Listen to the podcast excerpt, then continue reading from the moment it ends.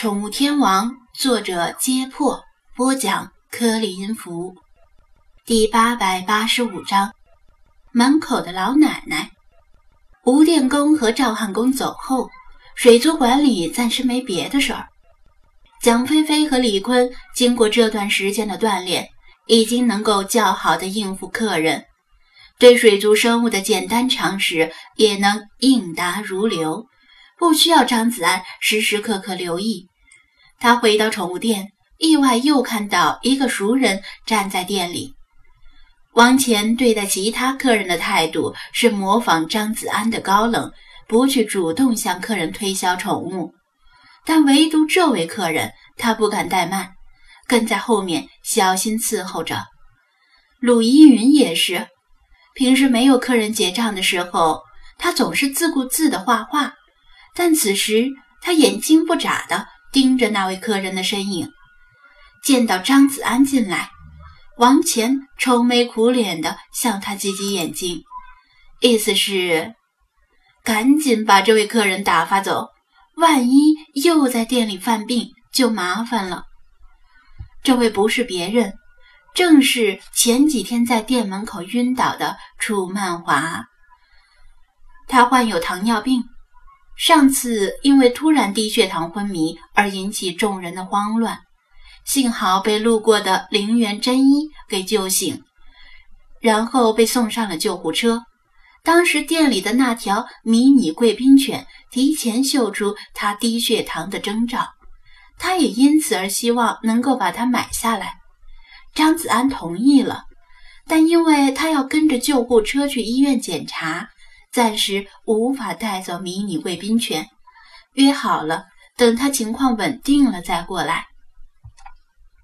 王谦和鲁依云一副如临大敌的样子，正是因为害怕他又犯了低血糖，随时准备抢救。总是打盹儿或者被影迷包围的菲马斯也发现了他，饶有兴趣地凑到他身边闻了闻，然后失望地甩甩头。他没有闻出什么异常的气味。楚曼华有些害怕菲马斯这么大的狗，好在菲马斯闻了一下，就返回了原位。狗狗过来。他蹲下来，冲着迷你贵宾犬招手，但迷你贵宾犬似乎已经忘了他，没有理睬他的召唤，倒是对食盆里吃剩的猫粮很感兴趣。屡次想过去吃几口，听到张子安的脚步，他侧头一看，笑道：“江店长你好，我来买这条迷你贵宾犬。”由于之前已经说好，张子安便示意鲁依云给他办理宠物出售手续。这时候，门口人影一晃，传来哒哒哒的敲击声。哎，那个，我想打听个事儿。张子安他们扭头一看，门外站着一位大约八十岁左右的老奶奶，拄着一根竹节拐杖，头发尽是银白，牙齿都不剩下几颗了，脸上皱纹纵横，皮肤又粗又黑。她上身穿着一件深紫色的宽大衣衫。下半身穿的是一条黑色宽口裤子，脚上蹬着黑色的布鞋，款式很旧，但洗的都挺干净，看上去并不邋遢。老奶奶右手拄着拐杖，左手用细绳牵着一条博美犬，博美犬大约三四个月大，看上去无精打采、蔫蔫的，不乱跑也不叫。张子安与王乾对视。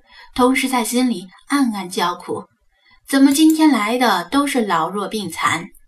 这位老奶奶偌大年纪，身子骨又并不强壮，像是随时可能摔倒一样，是目前为止来宠物店里顾客年纪最大的。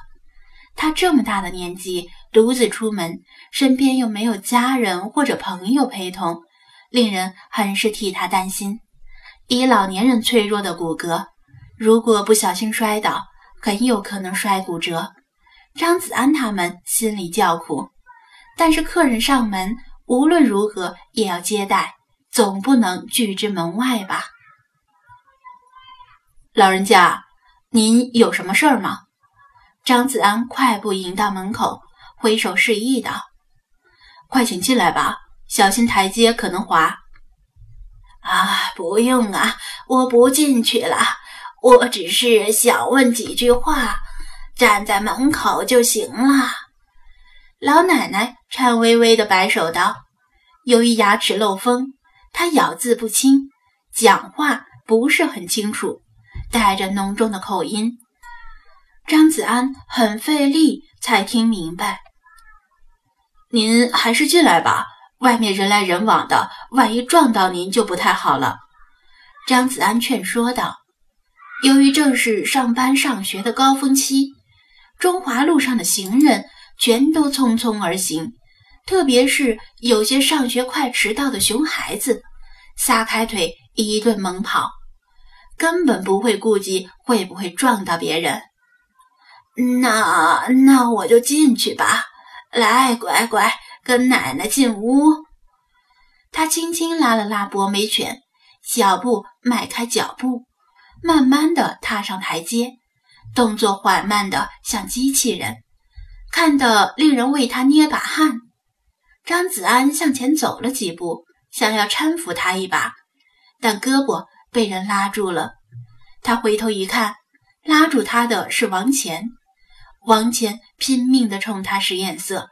龇牙咧嘴的比划口型，不用问就知道是在说：“师尊，别去扶啊，小心是碰瓷儿讹人的。”老实说，张子安也有类似的顾虑，毕竟这年头有不少这样的事儿。但当他看到这条博美犬时，他觉得可能是多虑了，没见过谁带着宠物碰瓷儿的，而且他总是认为。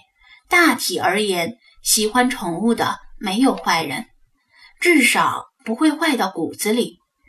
于是他轻轻摇头，甩掉王倩的胳膊，跨前一步，从老奶奶手里接过博美的绳子，缠住她的左背，说道：“老人家小心点儿，我扶您进去。”谢谢谢谢，老奶奶忙不迭地说道。年纪大了，总是讨人嫌，别人躲都躲不及。张子安扶他走上台阶，冲王乾使了个眼色，让他去搬把椅子过来。王乾飞快地搬来一把带靠背的椅子，小心地递过来，然后避之唯恐不及地躲得远远的。正在办理宠物出售手续的楚曼华和鲁怡云也好奇地望了一眼张子安，请老奶奶在椅子上坐下，这才松开手，直起腰，长出一口气，觉得这短短几步比跑一万米还要累。老奶奶把拐杖横置于大腿上，眯起眼睛打量着宠物店内部，不住地说道。好好，这店弄得真漂亮，看着就让人舒坦。这小姑娘也真是俊呐，油光水滑的小脸。楚曼华和鲁依云不知道他在说谁，都有些不好意思的垂下头。老人家，其实啊，我也很俊，脸呢也是油光水滑的，你没发现吗？老奶奶，对呀对呀，我眼睛老眼昏花了，才看到。孩子，你长得真俊。虚荣心得到满足的张子安终于高兴了，问道：“老人家，您之前说想问什么东西来着？”“哦，我想问问关于这条狗的事儿。”老奶奶爱怜的。望着自己的博美说道。